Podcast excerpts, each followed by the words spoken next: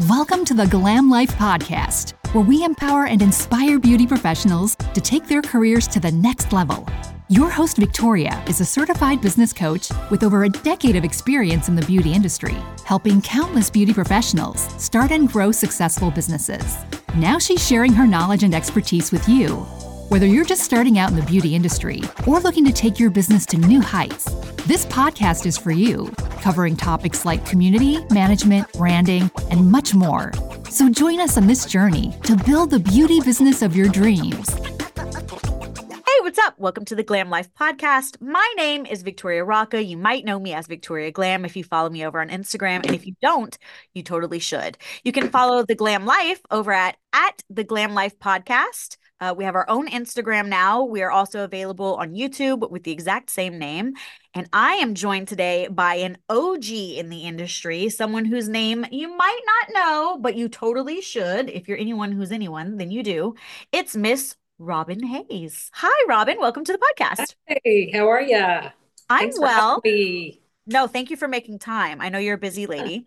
You guys, yeah, Robin has paperwork. So is it? Yeah, it was paperwork day today. Robin has um, more than one location she works out of. So you travel mm-hmm. between Tennessee and Georgia a lot, right? Yeah.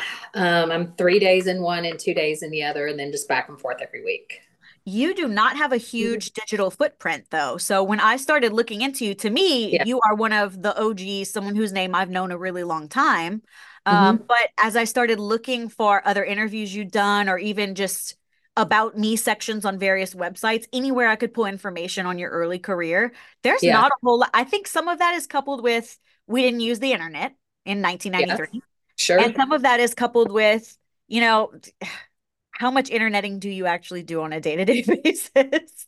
Well, you know, you're not busy. Being, not being a trainer, not really being a social media person, you know, having four kids, having a husband that is an hour and a half away on certain nights and certain days you know, it just is what it is. I, I put my energy into my patients and my people when I'm working on them, and then the rest of the stuff is all me. So, yeah, I don't have a huge um, footprint as far as that goes, and that's okay. That's okay. There's just more more layers of the onion to peel back today. Yeah. So yeah. A, a, quick recap, and correct me if I'm wrong on any of this, Robin. What I was mm-hmm find out is that Robin started in 1993, which was very rudimentary as far as permanent makeup goes. And then you actually are one of the lucky ones who got to start with a full on apprenticeship. You did an 18 month apprenticeship yeah, down in Alabama. Absolutely. How did that happen? So actually, my mom, um, she started in it first. So she had a friend that went to Birmingham to get her makeup done. Um, and there was a lady named GJ Norman in Birmingham that was doing apprenticeships. She trained under Mary Jane Hackey, who's a traditional uh, tattooist. And um, she went and did her apprenticeship, which was a year. And then sort of was like, hey, I was, of course, one of her little guinea pigs. So I got my eyeliner and my lip liner done uh, during her training. Yeah, that was rough. And uh, there's nothing like being worked on by your mom. yeah. So that's very humbling. Um, and then I decided to follow suit after that. So then we worked together um, for a good amount of time um, and then started branching out to the different locations that I'm still handling. She's been retired about 10 years now. What were you doing before permanent makeup? So I had studied interior design. Mm. And then I um, was um, getting into nursing school when all of this came about. So, really, art, I went to art school, yeah. you know, nothing, but I was doing more interior design stuff. Um, so your mom got started in this and then you got mm-hmm. curious about it basically? Yeah. So I was 20, 23 when I started. So, so I didn't yeah. have a, a, lot of experience. Yeah. So in, yeah. In was, mm-hmm. I was 23 a decade and some ago, but I I wasn't in this yet. I hadn't found it just yet, but I remember being so angry when I was 23 because I met my husband and I was like, "No, mm-hmm. I'm just getting started. I'm so young. I have more partying to do." yeah. Yeah. I, but I from that, that, frame, like 23 is so young. Did you know yeah, you were going to be dedicating your life to it? Well, you know, it was interesting because when I started, everybody was like my age now or older. Yeah. It was their second and third career. So I was super, super young then. Um, Hey, commercials suck, so I'm going to make this really annoying. This podcast is only possible because of our friends at browsister.com. Head over to browsister.com and check out our amazing selections of the best anesthetics on the market, all of the best and most reputable pigments, needles, and anything else you could possibly want. We've got everyone from Taryn to Chez Danielle, and now we even have lash supplies. See you there, browsister.com. Use code GLAMLIFE for 20% off your next order. So I was able to, you know, really embrace the older people and let them take, you know, me under their wing. Now I feel like here I am that person and then all these younger people are getting into it. Um so did i think i was going to do it? I think i knew by like day two yep this is it. Wow when you know you know. Yeah. Yeah. I, I mean it was just i was like hey i'm good you know and when i loved it you, and i still love it when did you make the decision to not educate um i think because uh for one thing, the states that I am in are a little limited. Tennessee requires a one year apprenticeship. So for that, I would have to take those people on for a year.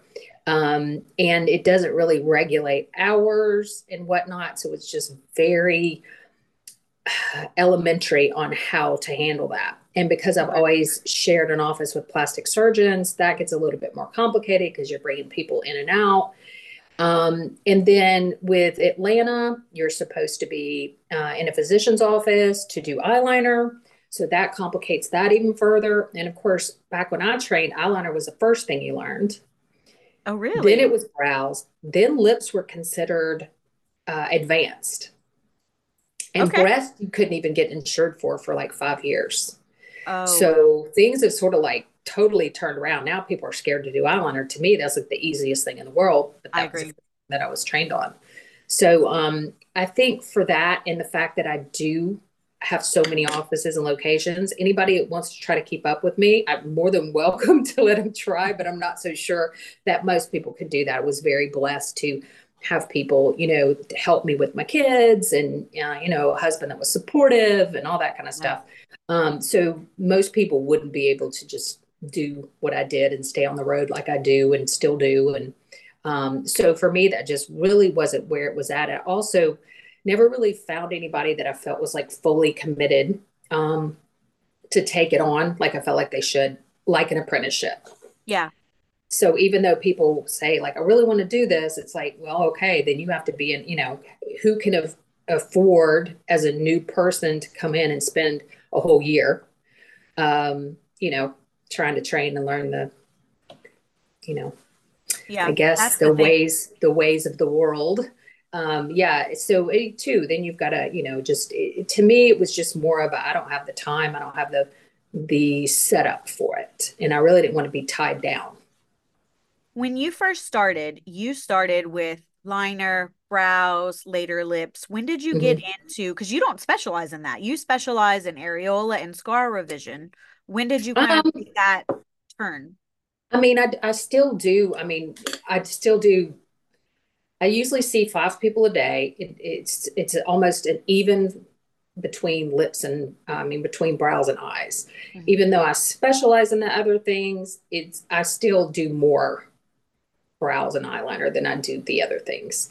Um, but I you know, am trying to push myself more towards just the paramedical, just because to me it's just more fun. I love the learning experiences, and I love my doctors that people to me. Yeah, um, and it's just more giving. You, know, you, you feel like you have more of a purpose after 30 years. Sometimes you sort of feel like, you know, you've sort of lost your your way a little bit. You've lost your why, I guess.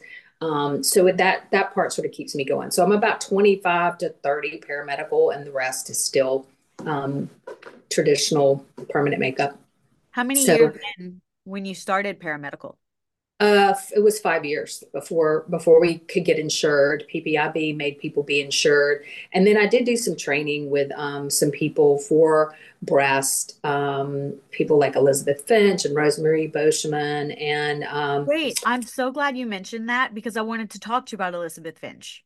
Mm-hmm. Yeah, so, so we used to teach some classes because Elizabeth had a you know a good line for camo and that kind of thing. I um well first let me start at the very beginning. When Mhm. I first started, I trained with Lisa Fast in Houston. She was my Mhm. first educator ever. Um, Mhm. wonderful lady, really like her. But of course, just like everybody else, I continue my education all the time, right? So I've trained with Sure. a lot of the same people you've trained with, actually. We Mhm. know a lot of the same people. Mary Richardson, Na Singh, Vicky Hansen, Terry Lively, Mhm. Courtney Stevens, Jen Yeah. Boyd, Taryn Darling. I mean, y- you run the gambit. You've trained with everybody, right? But when I took a class, I don't remember if it was with um with Vicky or if it was Lisa. But one of them told me to go on the SPCP website and it has a, a little drop down tab. It's still there today, 10 years later, that says articles for technicians. Mhm. And the very first one that comes up is The Color Brown by Elizabeth Finch Howell. This Yes. article is at least 10 years old because that's when I Sure. found it. It Yeah. was so helpful. It Mhm. might be the most, I mean, we're going to get so many clicks on it now, but it might be the most helpful thing that I ever read about understanding how brown is made. But you actually, going back to the very beginning, you had to figure that out on your own, didn't you? Because they Yeah, and didn't of you pigment. El- El- Elizabeth makes pigment, so it's very Yes. easy for her to explain That's it better than us lay people. But uh, I was basically given seven colors, and that was it. I had to mix everything. So I had, It was powder. um, yeah, it was a powder. It was mixed with distilled water, alcohol, sometimes glycerin, in a blender because oh nobody nobody would sell to us except for Spaulding and Rogers and United Tattoo. Everybody else was like, no, we're not selling to y'all. Y'all learned in two days a week. You're a bunch of hack jobs. Not going to happen. So we were very underground back in the early 90s. Um, and so you had to learn to mix your colors. I had a brunette, a blonde, a black, a white, um, Peking red, which is off the market, and a mauve. And I had to do everything with those pigments. Um, and How did you figure out the, how did you figure out your your formulas? you wrote down basically, you know, like a quarter of this, two thirds this, you know, we didn't dilute. Um, we didn't put orange in anything. Um, of course, you know, back then we were using carbon on everything. Oh Um, God. so you basically did everybody with the same black on eyeliner. Um, and then you had your brunette and your blonde, and you could mix those for the brows. And then with the lips, it was you had the Peking red, and then you could just darken it with the burgundy color I'm sweating. or the white, about which. I never really did. But uh, so my art came into play for that reason. Yeah. How did how did those first couple of clients come back healed? Were they were they I mean, color? Yeah, absolutely they were. And of course, I was using a traditional tattoo machine. We didn't have, this was even before the little plastic pin machines came out. Um, so there was a lot of color. There just wasn't a lot of vast colors like we have now. It's like OPI when you go get your nails done now. You've got like Yeah. 15 colors of fuchsia and 20 colors of blonde. And people just don't realize how good they have it to not have to mix. You know, I love, and I still mix some, but, um, you know, it definitely takes the, the guesswork out of it, which is nice. Did you wind up kind of swinging the pendulum the other way? And as things became more widely available to you, did you like take on a huge color, I don't know, Um? I- not really. I would say what I did after I left my apprenticeship was um, I was using a lot of Derma uh, Medical, Derma International because of Elizabeth, and we were very close. And of course, she had wonderful lip colors, wonderful brow colors, um, and there weren't a whole lot of other options out there. Um, and then LI came on board, and my friend was repping them. So I got on board with LI and I used those for about 15 years. And I still use them. They're great for my mature clients, which I have because I have clients that I've had for 20, years. 25 years. Um, yeah. So, uh, and then, yeah, obviously, when the carbons came in the market, I bought a gazooks of those. I'm always, I buy every machine and every pigment and you know, I try and see what works. But certainly, if that client comes back in two or three or five years and what I did looks great, I'm going to go right back to it. I'm not going to change it. Yeah. So I always keep up with, you know, everything very well. Um, everybody's like, Do you know my pigment? Yep. I still have charts that are 20 years old sitting in the back. we have a whole room of charts. My doctor and I have been together for since 98. So we both are old I can't imagine.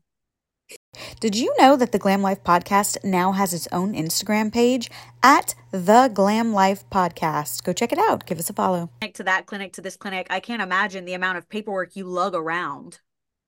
Yeah, um, I just Did you digitize it? year, yeah, I have gotten somebody to start, you know, taking and after 10 years now we send them off and they get stored. Um, and then some get shredded, of course, after a certain amount of time. And I try to keep the first five to seven years. Um, but yeah, it gets a little much sometimes now. Of course, they're all in the computer. But the biggest thing is how much stuff I have to lug around because there's a different I have a different kit for areola and different kit for scars and then I have my big travel kit for everything else. Oh, I wanted to ask you, and if you didn't Mhm. like it, that's okay. We can cut this out. Yeah. I sent you um pink gel and pink cream samples. Did you like them? Yeah. Did I make it into a kit? Yes, yes, yes, yes, absolutely. Absolutely. I'm yeah. it and I right love now. the yeah, I love the foam.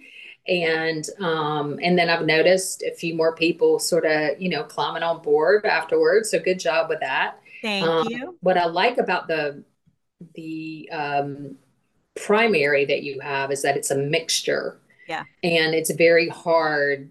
Uh, they're they're they come and go. Like some people have them and then they don't, and then they have them and they don't. But for me, for eyeliner, you have to have a mixture because eyeliners are usually the worst thing for people, and so certain caines don't work on certain people. Yeah. Um, so that's great. You have like the quick onset, and then you have the duration set. Obviously, secondaries. I mean, it's golden. We didn't have that back in the day. We just had EMLA that we imported from Mexico, and, and we let them sit in the lobby and just like numb for 30 minutes. Probably gave corneal abrasions. Who knows? But that's how we did it. Yeah. Yeah. I um I remember in my first class with Lisa, she was telling me why more than 5% lidocaine was illegal and she was talking about this lady who had decided to numb herself. So she just wrapped like drenched herself in EMLA on this part of her body somewhere where she wanted to get a tattoo and she Yes. saran wrapped it and she left it on for like 2 or 3 hours. So of course she was basically like overdosing herself. yes. Yes. And I was absolutely terrified to use any Yes. kind of numbing because I was like, well, I don't know what's in this and I don't know what I'm doing. I'm not a medical professional. I was super, super intimidated. That's actually how I got started, kind of like on that journey as I started studying it. Because anything that I'm scared of, I lean into. So I was terrified of the epidural and of childbirth. Like I heard crowning really hurt, terrified. So I became a birth coach and I got in there. I mean, I didn't have the time to become a nurse and get in there. So I became a birth Yeah. coach and I got in there. I attended 10 births, 11 babies, one was twins before I ever got pregnant. And Wow. yeah, I mean, I just always, okay, I'll do it. I'll try it out. I'll do it. Yeah. That's hey, you just got to jump in sometimes. Sometimes you have Be to first. pioneer things. Be first. Yeah. You Absolutely. you kind of spearhead things a lot, I feel. Um, you were one of the first to say, yeah, I'm gonna dive into this and make it a career. Not not my Mhm. second career, not my third career. I'm just gonna go full force into this and get started with it. You were one Right. of the first who started working at multiple locations, working with doctors. Mhm. Um, and you, I could be wrong about this, and I I Mhm. don't know if I'm wrong or not. Were you on both the board of the SPCP and the AAM? Not at the same time, but Yeah. yes. Yes. Has So anyone else done that? Um, some people have done it, but I don't think anybody's been. I was president of the AAM many, many moons ago.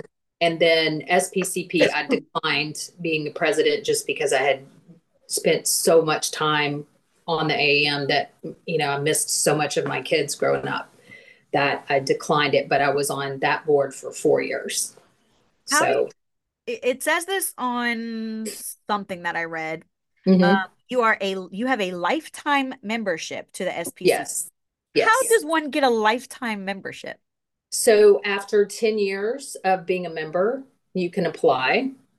And um, it was just a way to sort of acknowledge us, us more mature women, the, you know, um, because, you know, even when some of them would, like right now, we have people that have retired, but they'll still come to meetings and just because they want to see their, their friends Yeah.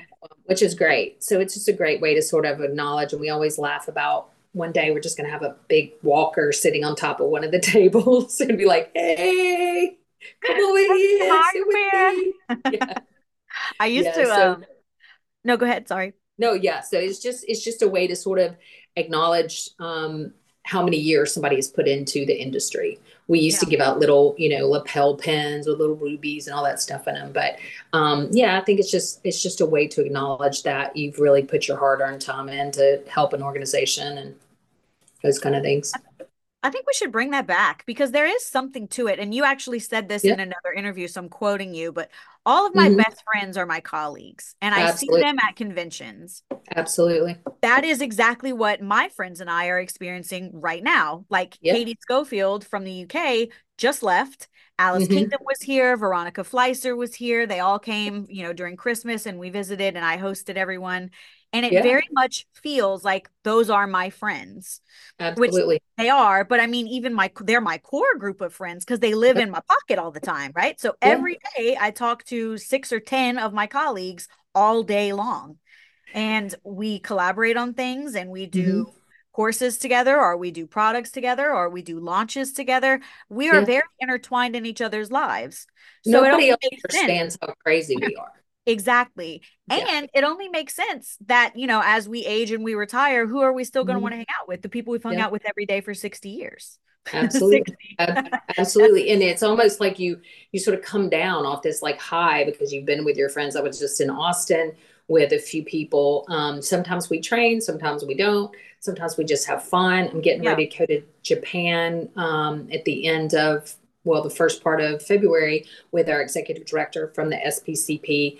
Um, and she's speaking um, at a doctor. Um, the executive director is Shannon Zickafoos. Terry is Okay. the president.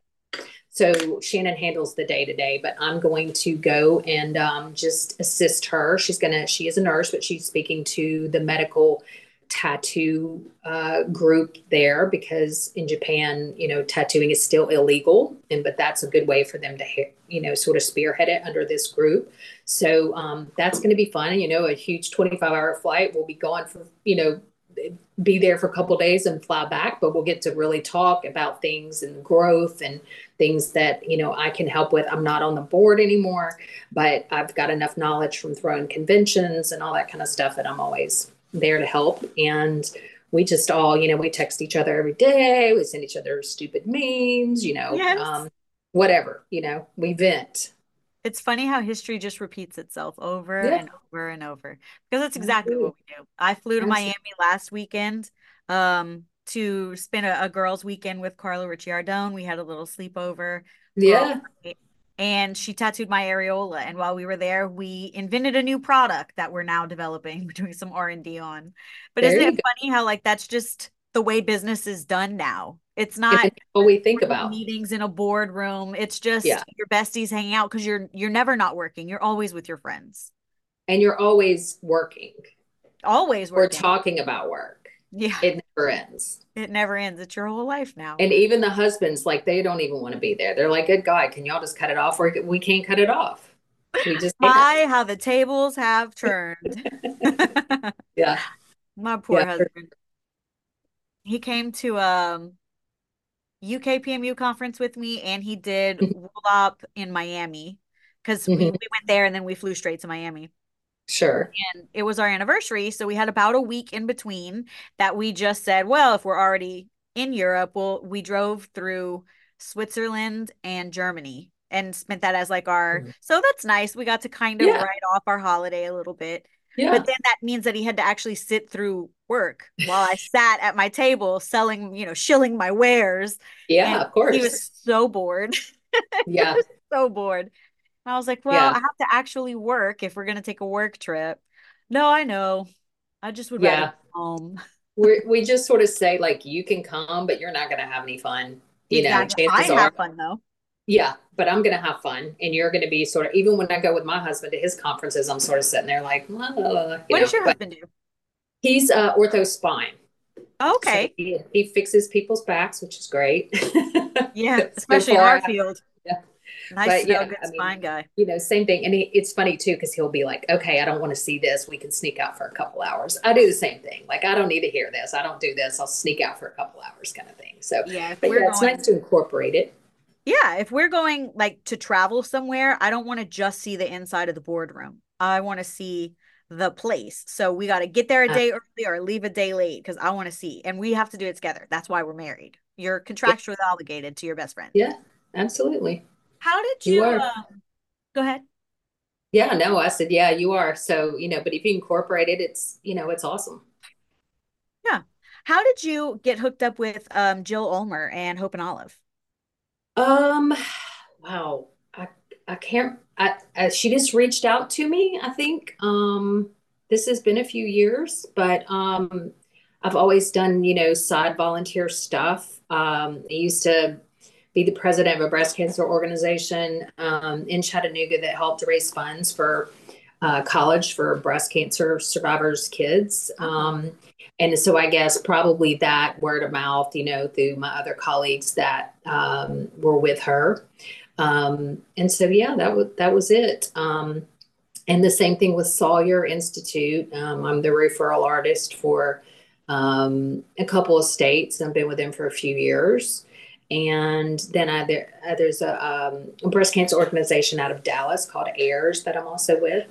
So um, they usually just sort of reach out to me for, you know, colleagues probably refer, you know, you need to call her up and see, you know, because Atlanta's a pretty big market.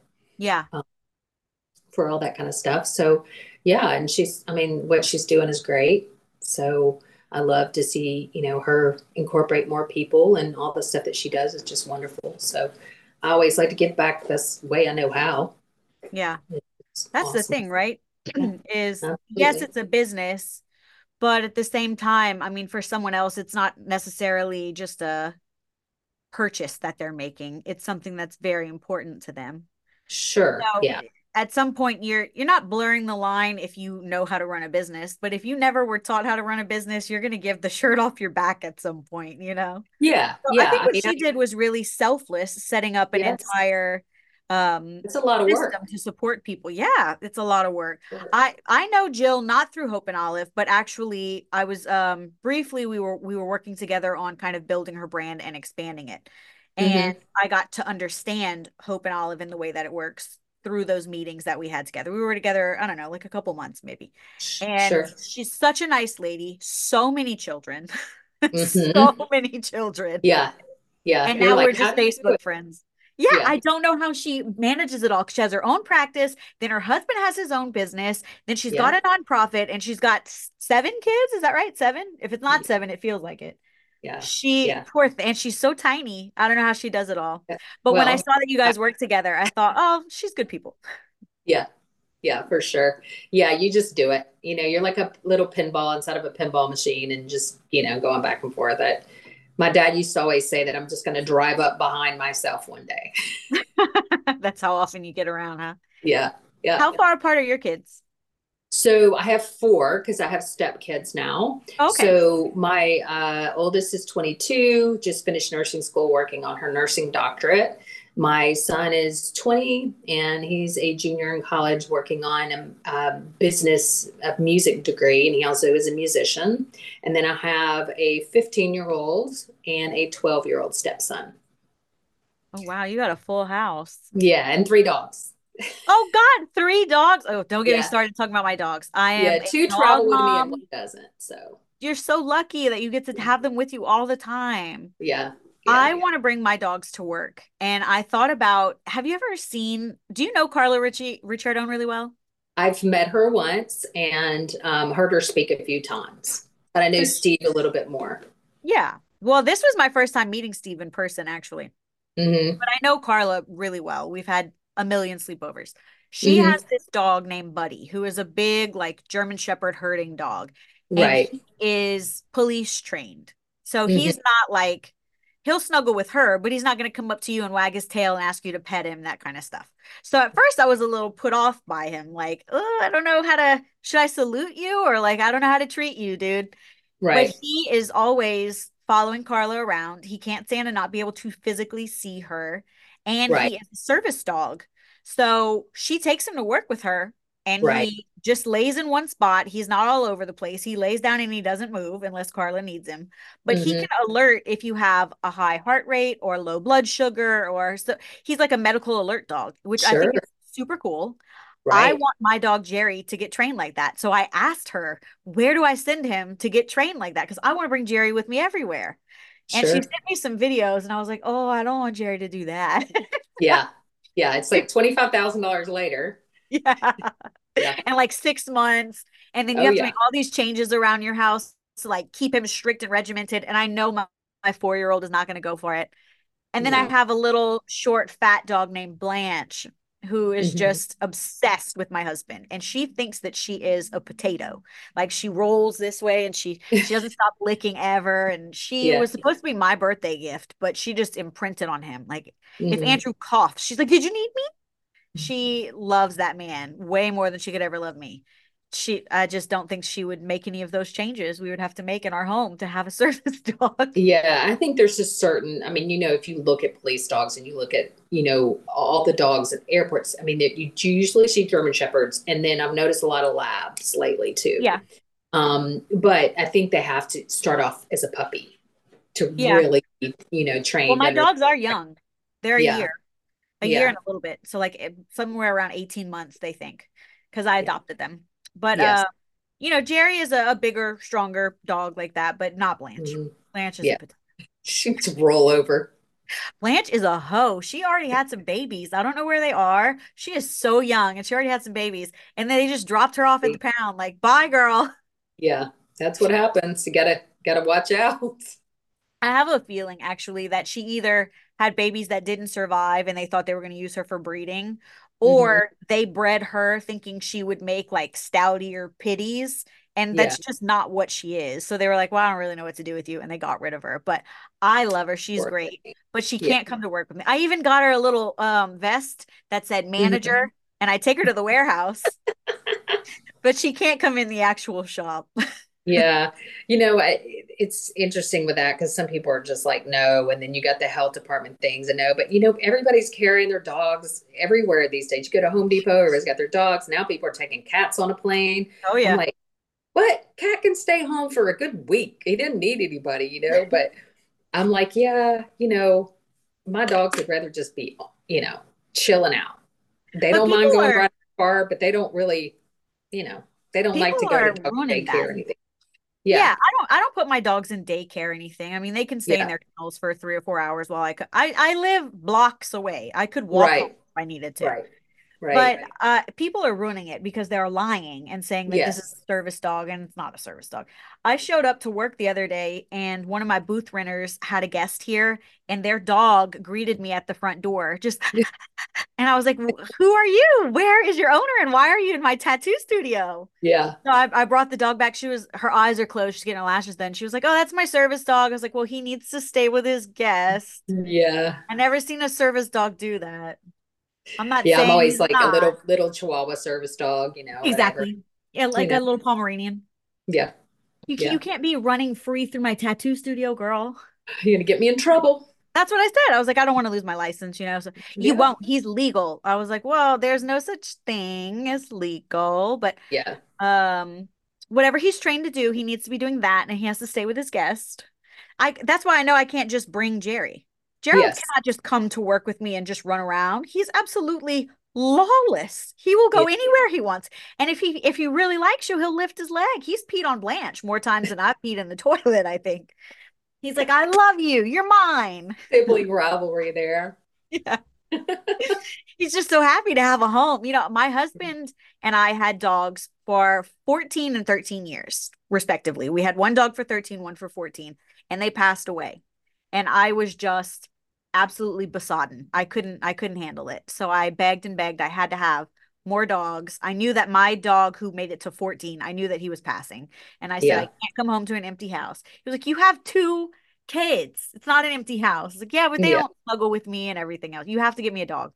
So he got me Jerry about a week before my birthday. He was going to get him on my birthday, but then he found out that he was going to be euthanized because he had been in the shelter for his 160 days or whatever it is.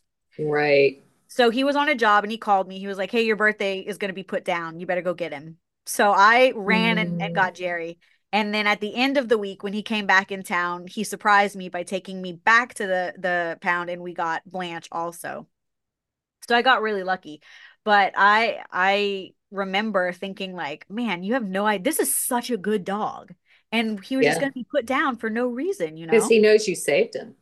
I think so. He really, totally- really appreciates that. And he didn't know Totally. who- he didn't know my husband existed because my husband wasn't home for like a week. So he never even met him. He knew about he knew me and he knew the kids. And then in the middle of the night, my husband comes home, I'm sleeping, all the lights are off, the dog is sleeping. All of a sudden I hear the dog growling. I had never heard this before in my life. This dog has never even barked in 7 days. He's never barked. I was like, oh my God, is this dog going to eat me? And my husband turned on the lights and he said, hello, Jerry. the dog was like, who are you and why are you here? Yeah, he was protecting you. I and now he's, he's now he's just throwing you to the side. No, Jerry still loves me, but Blanche couldn't care any less. Blanche Oh, it's Blanche. Okay, gotcha. and Jerry's the uh, one that I want to take to work. But if he's that protective of me, I don't think that I could take him without like some real training. So, Yeah. But what Yeah. Carla showed me, I was like, girl, no, mm. I'm not capable of Yeah. being that kind of a parent. I like mean, I'm just trying to raise kids that aren't sticking Cheerios up their nose. Come on, I you know? accidentally told my kids that ghosts were real. So I don't think that I can be entrusted with much. Yeah, yeah. oh my God. Oh, yeah. Get So- it. If your oldest is 20, 20 or 21, would you say? 22. 22. So you were already a few years into your career before you started having children. Oh yeah. Um, so I didn't uh, have Gabby until I was 31. So I'm running around in Orlando running an AAM convention with the big belly. You know? Oh my God. Yeah. So Conventions yeah. are so much fun. I really like them a lot. I'm still like in love with going to conventions and meeting people for the first time and speaking Yes. I'm loving it. I Yeah. hear that it gets old at some point. Um, but currently I'm not there yet. I'm still absolutely loving it. But not having my kids with me for days on end, I do not like. How Yeah. did you deal with that? Because you travel all week long. Yeah, I mean they were they were used to me traveling. Well, I would only travel like towards the end of the week normally. So I would be home, you know, for five days, weekend, Monday, Tuesday, Wednesday, and then I hit the road Thursday, Friday. I don't work on the weekends, so I usually just work four to five days. So it was always sometimes I would just go down for the day and turn around and come back. But very hands-on husband, and you know, a, gr- a great um, lady that was with us for years that helped me. So, um, and then you know they they did the daycare three days a week thing when they got old enough. So it worked great. They they so far aren't aren't in therapy, so it's okay. But yeah, I had a had a very wonderful partner. I have one now, um, and so it just takes you know it takes that um, you know a lot of organization for sure. I'd always try to make sure I'd I'd take them to. Um, Tuesdays was always their like field trip days. So I'd take those days off or take the half day off and I go to field trips with them and stuff. So it was more about the, the quality of the time that I spent with them. Yeah. And they were just used to it. They always knew Thursday night mom was going to be home later. She wasn't going to be home because she was traveling and it was, you know, taco night. You know, it was Mexican night. So they loved it. And if I was home by some weird chance on a Thursday, they were like, What are you doing here? This is, you know, You're not Mexican invited night. to taco night. Dad, dad's taking us out, you know? So yeah, That's you just you just you just figure out your balance. Everybody has their little routine. I like that. You know, whenever I am talking specifically to my ideal student, someone that I want to entertain at the Microblading Institute as like their first course ever, I am always talking to you. Um, I I always want to talk to the mom who wants to be unapologetically the kind of mom she wants to be. She wants to have something of her own that she can build on her own time, but she wants to be the homeroom mom. She wants to be the field trip mom. She doesn't want to have to ask some guy, "Hey, can I take time off so that I Yeah. can go and be a mom?" I'm sorry, my kid's sick. I, I'm not sorry. I chose to be a mom and I want to be a mom, and I'm not Yeah. apologizing for that. I'm sorry I can't come in. I'm not sorry. I would much Yeah. rather be with my child at home who needs me. So I love that you said I was the field trip mom. I Yeah. love that. That Yeah. speaks to me so hard. Yeah, I mean, being a mom was it's definitely, and here I am doing it all over again. But you know, to me, that that was my number one. So I just I just found a way to you know make it work. But also needed great help, which I had. So That's Yeah. pretty important. And it's nice to have mm. something else to throw yourself into also because kids grow up. Yeah. It's Yeah, nice to have something do. else. My mom always said, um, you don't want to, and I think she was actually telling me a cautionary tale now that I kind of think back on it with an adult brain. But she would always say, Oh, you you have to have something of your own. You don't want to just be a mom because once your kids grow up, you don't have anything. And now as an adult, True. I'm I'm thinking back on that and thinking, were you trying to tell me that you felt like empty inside once we grew up? That is really dark, Susan.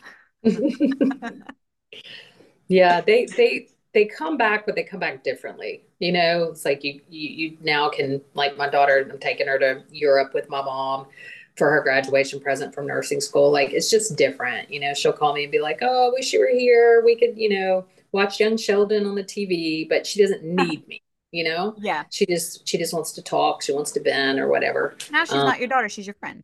Yeah, yeah. That's nice. Which yeah. Did you think, was there ever a point in time where you thought maybe she would enter permanent makeup like you and your mom had? Yeah, I mean, right now she's doing pediatrics, but you know, she could possibly get into um, you know, dermatology or something if she wants to, but I think she really wants to sort of just find her road. And um, it would be great if if she would. It'd be awesome, but you know, I'm not going to push it on her, obviously. Um, but yes, and she's also not she's not a makeup girl per se. She's real blonde and blue eyed and you know six foot tall and Oh, wow. yeah. So um, I think her her calling might have just you know she saw me in scrubs her whole life, so she thought, no, you know, this is what I want to do. So Well, she's still going to help people just in a different way. yep, absolutely. No, who's who could ever be upset that their daughter is going to be, uh, you Yeah. know, a doctor or a nurse, Yeah, yeah, a medical professional? That's probably the most Yeah. selfless and, and high paying job you could have. yeah. You want to marry the two things together, selfless and high. Because trust me, I did, I did selfless and low paying, and that wasn't the vibe. Yeah, yeah. I And used to work in a nonprofit before permanent makeup, and I had my first miscarriage at that job, actually. That's when I Mm. knew that I wanted to change careers because I told them my ultrasound was empty for my first pregnancy. So they Mm. told me, you have X amount of days to pass the pregnancy naturally, or else we'll have to do a D&C, whatever. So Right. um I was waiting, and as soon as I felt it like coming on, I don't know if you've ever unfortunately had a miscarriage Yeah, I kind of feel it start to happen. Yeah. Yeah. It almost feels like you're about to get your period, but you're also Yeah. about to get sick or something. So Mhm. I had messaged my boss and said, "Hey, it's happening. I'm not coming into work today. I'm not going to be able to open. I ran a uh, an after school care for kids. I'm not going to be able to open up my location. You have to do it." They called and texted me and called and texted me and called and texted me the whole time I was in the tub, on the toilet, on the floor, having hot sweats, passing the pregnancy. Like they called and texted me the whole time. Where's this? What's this password? Where's this key? Who's in charge of this? Where are we going? What's your plan? Who's your I can't even take a day off to lose a child. Yeah, Then That- I can't work. yeah. That's that's wow. And listen, I I do not hate that person, my direct superior. We are friends, and I I called him, I don't know, sometime in December to ask advice on something. I Mm-hmm. think that he just doesn't understand what I was going through, and he was younger Yes. also, so that's fine. But Yeah. that wasn't the the environment that I felt I could be the kind of mom I wanted to be. So I had to go and find a way for me to be the kind of mom the in the term on my terms, you know, which you and I I think are lucky enough to have done. Not everybody's that lucky. Yeah, I can remember. I can remember it like like that. I was I was working and I went to the bathroom and then that was it. But we were at the, our office was at the hospital, so I had to go just straight upstairs and there was no heartbeat. And I remember driving home. I ran a red light. I got pulled over by a police officer. Oh my God. And uh, he was like, Are you okay? And I told him, and my husband was working, I think, third shift at that time. And I had to go and tell him.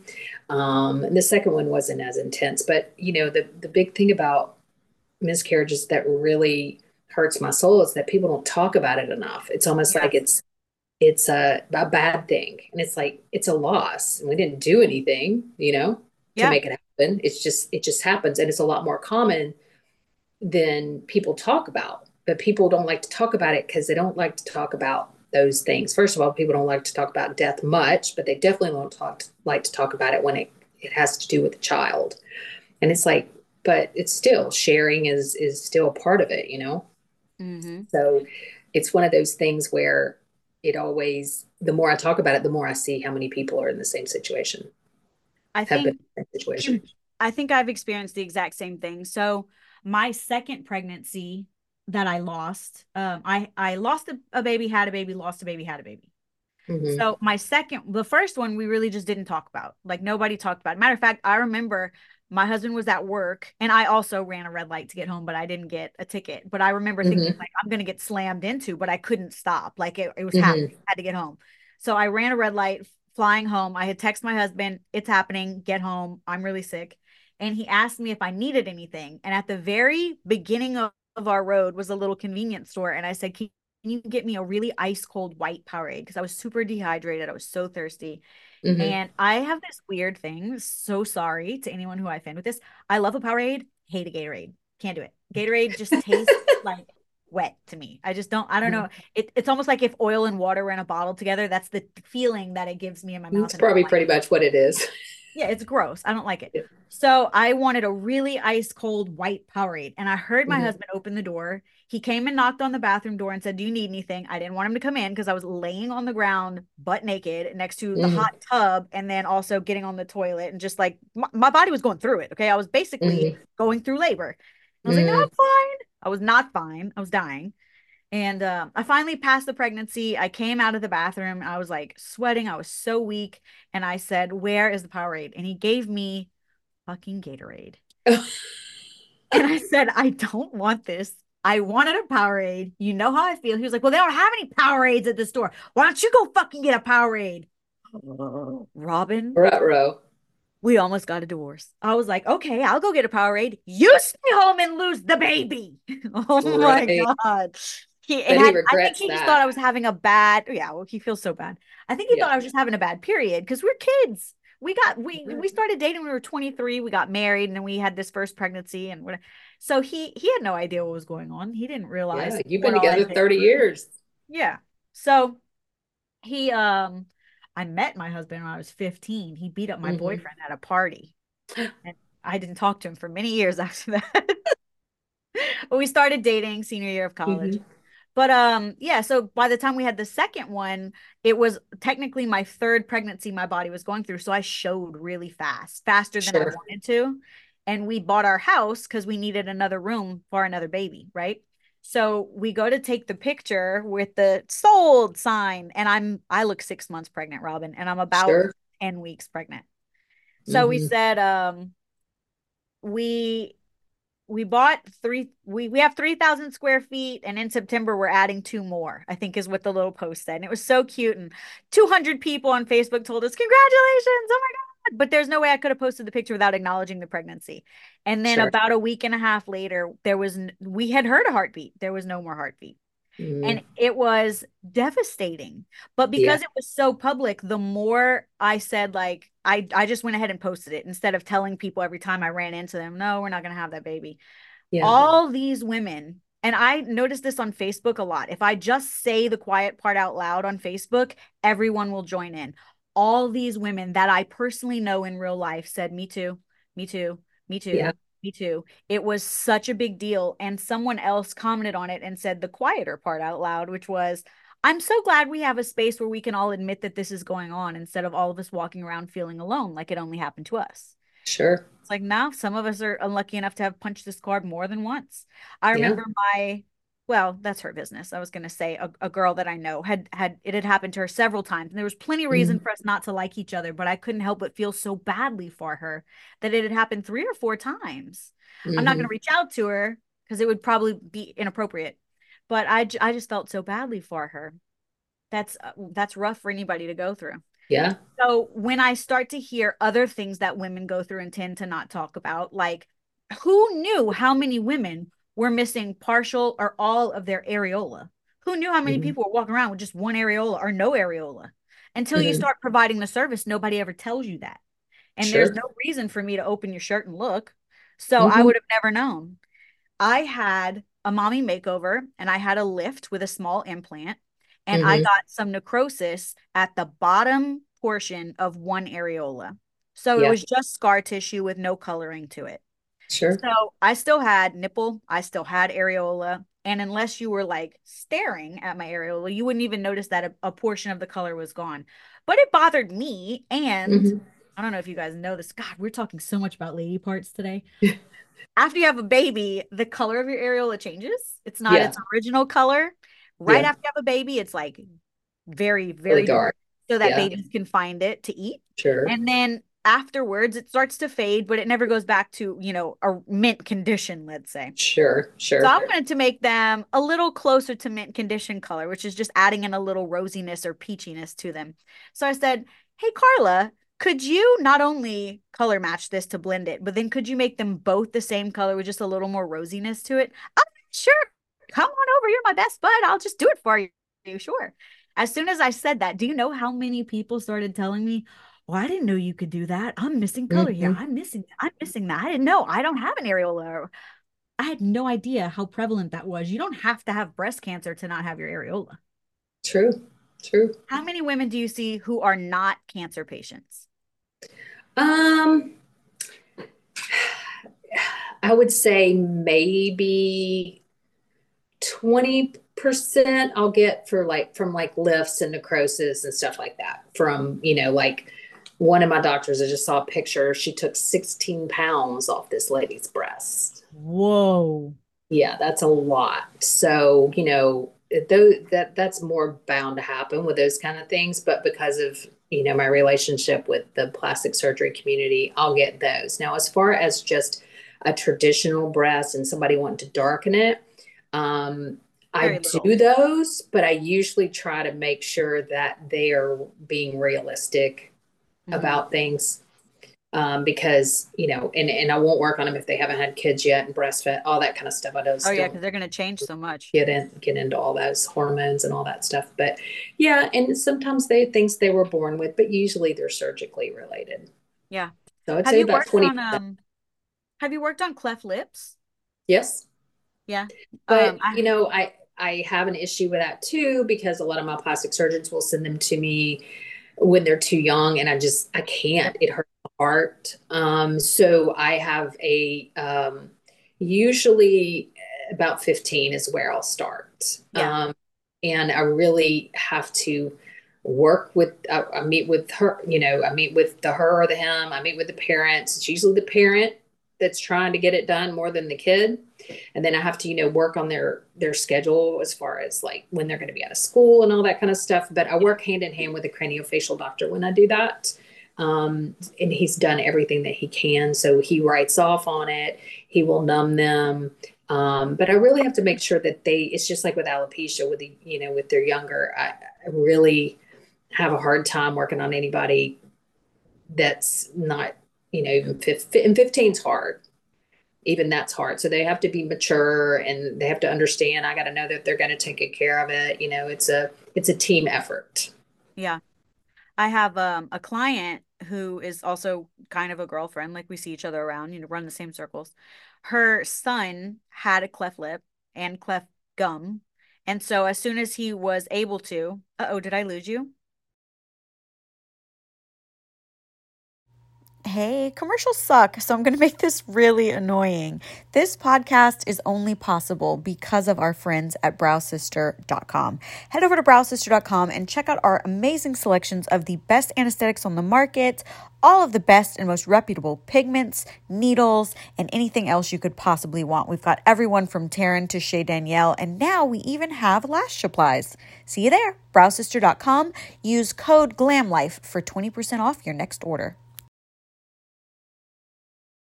Mhm. um, when he was born, and they've done a surgery on that. I saw her today for her annual, and she's very public and, and open about his journey, you know. And I said, um, I asked her this morning, like, does he have to have any more surgeries? I had no idea because I've never had a child with this issue that he has to have those surgeries multiple times Yeah. because his face is going to 15. keep growing. yeah. Yeah.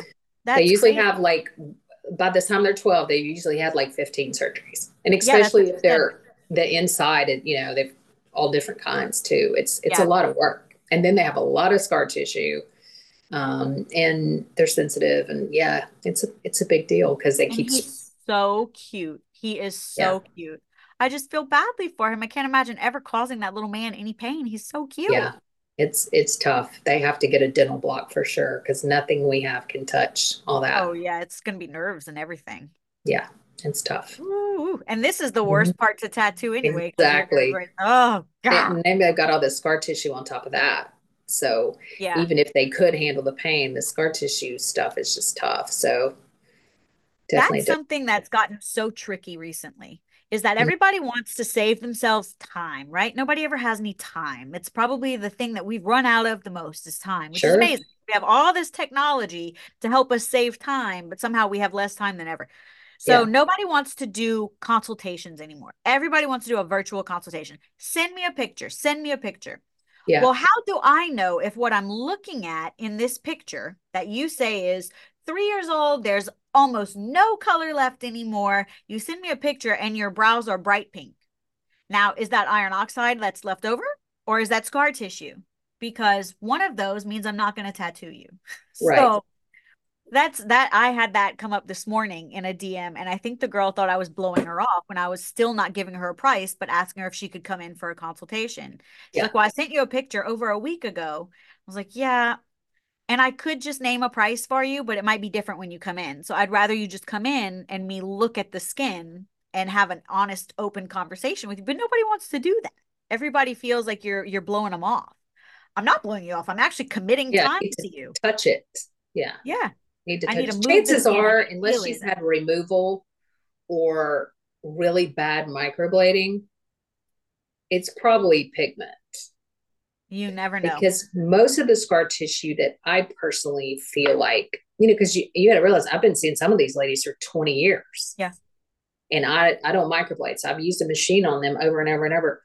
You, you can, you can't tell there's scar tissue in there. It's underneath. yeah. But as I've noticed in the past four or five years with Yeah. microblading, it's completely different. That's that's the problem I'm running into. Yeah. Is I I'm seeing that's why I was like you you never know. Yeah. I'm seeing work from two or three people who don't work anymore. Yeah. They've moved on to other ventures. I'm seeing some of their past clients who they worked on once or twice and they have deep scarring because maybe they didn't understand depth or pressure or whatever. Sure. And and they're so sensitive because of that much scar tissue but it also doesn't hold pigment as well. So now in almost 10 years in of tattooing i i don't want to work on that anymore. I won't work on it. Say, listen you're not going to be happy with the end result. I'm not going to want my name on it. Like i Yeah. sorry Yeah. I don't They'll find somebody to do it. they will but it won't be me. I'm Yeah. over it Yeah. i'm over people pleasing 2024 is my year that i stopped pleasing people at the Yeah. end of 2023 i started pissing people off so i'm just going to roll with that in 2024 Yeah. once I said, you know what, I don't really care if you're happy or not. I care if I'm happy. So I'm gonna stop doing the thing that makes me unhappy to make you happy. Life has I- gotten a lot better. I have a friend that posted a thing that says, "Stop trying to make everybody happy. You are not ice cream." I am not. I You am know? not. I got Yeah. my first one star Google review recently. I Oh. less. It wasn't even a client. It wasn't even a client. It was Yeah. someone using my parking lot as their own AutoZone. Right. And she left me a one star review that said, Most of the girls here are nice, but be weary. The owner isn't that kind or isn't that nice or something. It was the most empowering. The worst has happened. We have a one star review now. The worst Yeah. has happened. It was Yeah. the most empowering thing that's ever happened to me because every time my son says, You're a me, I say, That's right. Google me. Yeah. One. seat. Yeah. one star. Get out of here. Yeah. I'm not AutoZone. Get out of here, girl. Yeah. Anyway. At least it teaches you how to respond to them. Yes. Nah, I didn't even respond to it. I didn't care that much. Yeah. I um I did feel free in 2024 to say no thanks to certain projects or to pass them on to other people. Sure. So I think that's something that as a, a be an artist in the beginning, I was so afraid to tell people no. Um, because I didn't want to lose business or because I didn't want people to think that I wasn't capable. Sometimes I wasn't capable. I didn't know everything fresh out of my first class, you know? It's so empowering to just admit, like, I'm not, I don't want to be the best at eyeliner. I don't want to. I'm not, and I'm not going to work on that because I don't want to. Sure. Guy brows, I don't want to work on guy brows. I don't want to learn it. and I don't want to provide the service because I, I really want to lean into the things that I'm loving. And right now I love lip blush and that's what I want to work on and, and get into. So just because yeah. one person asked me for a service doesn't mean I need to go pay thousands for another course and start concentrating on a new skill to please one person. That's wild for a business to do. Yeah. I did that with scalps and then I just realized like it's very monotonous. I don't love it. I like Agreed. doing female density, but full scalps is a lot of work if you don't do it. Oh, it's hours. You know, if you do hours. it all the you're going to build up that, you know, that. So I have to actually break it up into, you know, three hour sessions because I just, it's just too monotonous for me. I couldn't spend all day long doing it. No mm-hmm. way. How often do you do scalp? I mean, on the on women, um, I probably do a couple a month but it's small things as far as you know full on scalps for men yeah just like where she's yeah. I mean i may do one of those every three or four months. I mean because first of all when you start pricing it out it's usually pretty you know it's it's usually a good amount of money for a lot of people yeah and i just base it per hour and that way they can do as much or as little as they want but i do tell them if you're wanting this particular picture this is going to be this you know because my speed is not going to be up to like Stevie G's speed where, you know, he can just, you know, for me, it's going to take longer because I don't have that memory reception of those little dots in my hands constantly. But an eyeliner, whip an eyeliner out in 20 minutes all day long. Yeah. Uh, you know, that's just, that's just what's, you know, just ingrained in my mind. So you know that you can't be good at everything. You can't. So be good at the things you're good at and the other things pass on them. And honestly, if I wanted my business to feel like a job, meaning it mm-hmm. feels like something that I'm obligated to and I'm dreading doing it, then why yep. wouldn't I just go work somewhere with less stress? Like Absolutely. you could go and get hired somewhere and you clock in and you clock out. And when you're not at work, you don't think about work. Like we were just saying, like we're never not at work. We're always at work. Always. If it doesn't light me up with joy, I don't really want to do it. Yeah. So when I retire, I'm just going to be a dog walker. Yeah. Because... I was about to ask you what when do you think that you will retire? What does that look like? You're one of the first to like truly pioneer this as a career, a full-time yeah. career. Yeah. So nobody knows what that looks like yet. What does retirement from PMU look like? Well, I guess since I was so young when I got into it, and I'm only 53 now. Yeah, you're young. So it's sort of like, you know, most people would retire at 65. There's no way I'm waiting till that. But my husband's eight years younger. So I have to do something you know, in the meantime. So I did say that. I said either dog walker or, you know, I volunteer. So I don't know. I don't know. So I do have in my mind, like when I would, when I would say I want to retire, I had like this five year plan a couple of years ago, and now I'm down to like three years. I think when I find somebody that I can, that wants to take over the business and I feel like I can trust enough to give my people to them, which means I'm a control freak about who I'm gonna let yeah, work with my people. But yeah, it's your legacy. me, and I need to trust them, and they need to trust them. So whoever will be brought on, and you know when they're ready, six months, year, whatever, to just go full steam and take it over. That that's probably I've taken over three people's practices that have retired. Um, that, what does that look like? So basically, you know, it's just here you go are you interested? Do you some buy it from them? So, some want it and some just here i'm going to give them your number i'm moving whatever or can you come into this office that i worked with this plastic surgeon a couple of times a month and just take care of my people because i want them to be taken care of um, there's just so many different ways you you can go about that but there are yeah as far as selling a practice that's what i was going to say it's so interesting yeah. because in this business you are the business. Exactly. So how do you sell that business when the business is Robin Hays's artistry? How do you yeah. sell that to someone? Does that look like I'm selling you my client list or I'm going to refer people to you and then how do you charge for that? How do you equate what the business is actually worth? That's an interesting question for people who wind up wanting to transition out of this later. Yeah, I mean basically till you find the value, obviously your accountant sits down and finds the value with the, the attorney of what your business is worth the, this the past three years like normal but uh, you some people will sell files that's how doctors used to do it you know per file, which would be a client list. Um, so I think that's just one of those things that um, if you have somebody that is interested, you have to figure out where they are on that arena. Yeah. Um, I know that my mom sold hers for two hundred thousand dollars ten years ago. What was included in that? Just the client list, or was there like we had some supplies, included? but no, no, no property. Wow. Client list and supplies.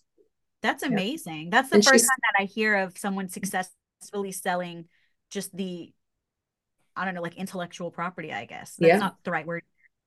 Yeah, well, I mean, to to some degree, but yeah, I mean, you're, um, and she's still she's still working and and um, doing doing fine. So, you know, it's out there when you consider what we what you would invest in X amount of years, franchise or something. Yeah. Mm-hmm. Yeah. That's really that's really such an interesting idea. I'm gonna look into that and see how many people have been yeah. able to because you know when I first started, I opened um Victoria Rocca Permanent Cosmetics. Mm-hmm. And then when I decided to open up a school, I didn't make it the Victoria Rocca School. I made it the Microblading Institute because I knew that I could sell that one day. Right but not everybody goes into it with that much forethought. I had that much forethought because I was already studying how other people were running these businesses. Because, like mm-hmm. I said, when I go into it, I want to learn all about it and do the whole thing. I'm very sure. nerdy. I'm like, I'm going to get an A plus on this, whatever. Yeah. So um, I was really kind of reading the room and seeing, like, oh, okay, so that one's her name studio and that one's her name artistry. And how do you get mm-hmm. out of that? How do you get out of that? Or how do you hire people and then get them to to work, you know, oh no, you should go with this girl who works for me. Well, no, yeah. I've heard of Victoria Rocca Permanent Cosmetics. That's yeah. difficult. Yeah, I mean that that is something too. It's almost like you have to have a, a side business to sell because it's the name. So if it's your name and you're no yeah. longer there, but yes, I think it's just like with anybody you're if you take them under your wing, your prices are going to be here, their prices are going to be here. Yep. And if they can't get in with you, they're going to go in with them. They know they trained with you, they have the same ethic as you. And then eventually it just sort of tapers off to whatever you decide. I've I've had one friend that sold her phone number, just her phone number, her business phone number for forty thousand dollars.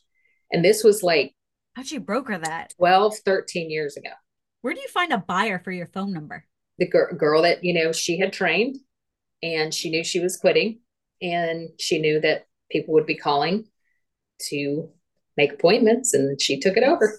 That's so smart. That yeah. is so smart. Yeah. What state was that in? Georgia.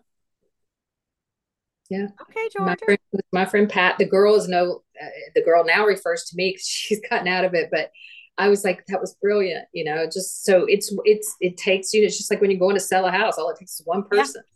Yeah. you know? That's true. You just need one buyer. Just need one person. Yeah. Robin, what do you think um, is the future of Robin Hays, the permanent cosmetic artist? Hmm. Um, I think for me, I am when I decide to just sort of like trickle down a little bit, I'm just going to do um, paramedical cases um, and just stuff from the heart. It's not going to be a, a, thing, yeah, or passion. And hopefully, I will be able to pass what I've learned on, you know, to the to that next generation. That I think people want to get into it because yeah. they save the world, but they don't understand they got to get all this other stuff out of the way. You need to be good at all these other things before you get into this. But now some people are just starting off with this. And I understand too, at least you don't have mixed bag. You need to learn all the needles, all the pigments, all the everything. You need to touch skin a thousand, thousand, thousand, thousand times.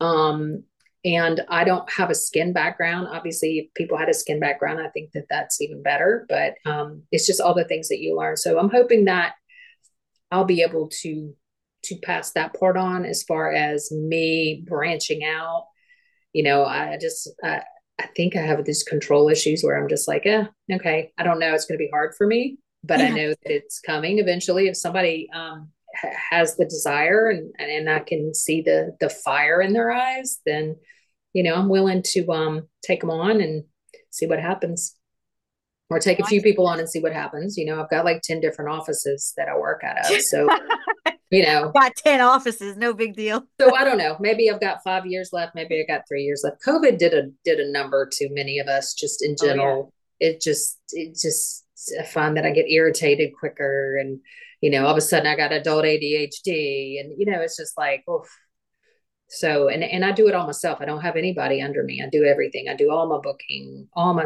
ordering, all my everything. So I am it. Um the everything, you know. So yeah, I would say you definitely have some control over that. Yeah. and my husband is not on social media. And by eight o'clock at night, he's like, put the phone down. You know, this is our time. So I have to respect that, honor that as well. So, you know, yeah, I'm happy with the amount of people I see, the amount of money I make. I'm not interested in driving around in a Bentley. Could I get one? Sure, I could. Should could I put it on social media? Yeah. I don't care about that. I mean, I'm, I'm running around in my tracksuit half the time looking like I'm homeless, you know, when I'm not working, you know, I'm, I'm walking dogs. I'm, I'm riding rides at Six Flags with kids, you know, I'm, I'm going on vacation on whatever, but um, yeah, I put as much uh, into it as, as I want to anymore. But the good thing is we have the flexibility to do what we want. I want to take off five days to Japan. I take off five days to Japan, you know? Woo-hoo. But I think it'll always be in me, you know? Yeah think I think I'll always be around. Entrepreneurship is to the marrow. I mean, yeah. it runs through your veins, through and through yeah. and through. It never. And I grew up with a mom that you know, like, started doing nails when you know she was the first like sculptured nail person in in my city. You know, she started off with a makeover salon. So I've always grown up in that industry of single mom, like busting it. You know, so it wasn't anything um, weird for me to follow suit. So you're not going to be able to just be a dog walker. You're going to wind up running a dog business. You'll have a kennel. Yeah. Well, actually, what I said dogs. I want a farm, and I want um, to basically be like a hospice for elderly dogs that you know are on their last little leg, and then you can like order them pizza and oh movie night, and then you have vets that volunteer their time, and then when the time comes, you come and you know have your little you know, time with them. And then, you know, Robin yeah. is going to run the farm they sent all of our childhood dogs to. Yeah. Like have a big pool, you know, have like a snow cone thing, like food trucks every day, you know.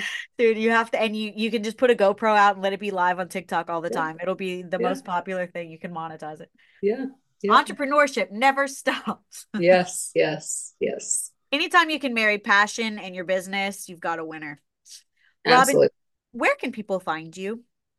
Uh, web website is robinhays.com, R-O-B-I-N-H-A-Y-S.com. There's no E in my last name. Um, that's usually the best way. And, you know, I've got the Instagram and the Facebook. I do not have a TikTok because I do not need another thing to take away from my life that, you know, starts at five o'clock. I've oh started, you know, starting off, starting all over again with another family is, uh, is you know that's that's my that's my thing right now for the next few years and then we'll go from there. Well thank you for making time between your four children your three dogs your 10 10 different appointment sites. Thank you for making time to come in and visit with me and the glam life podcast audience. Yeah i appreciate it. I feel like i got lots of nuggets out of this um and like you kind of opened my eyes to how good we have it. I have not yet had to take powder and mix it in a blender. So yes, pretty good.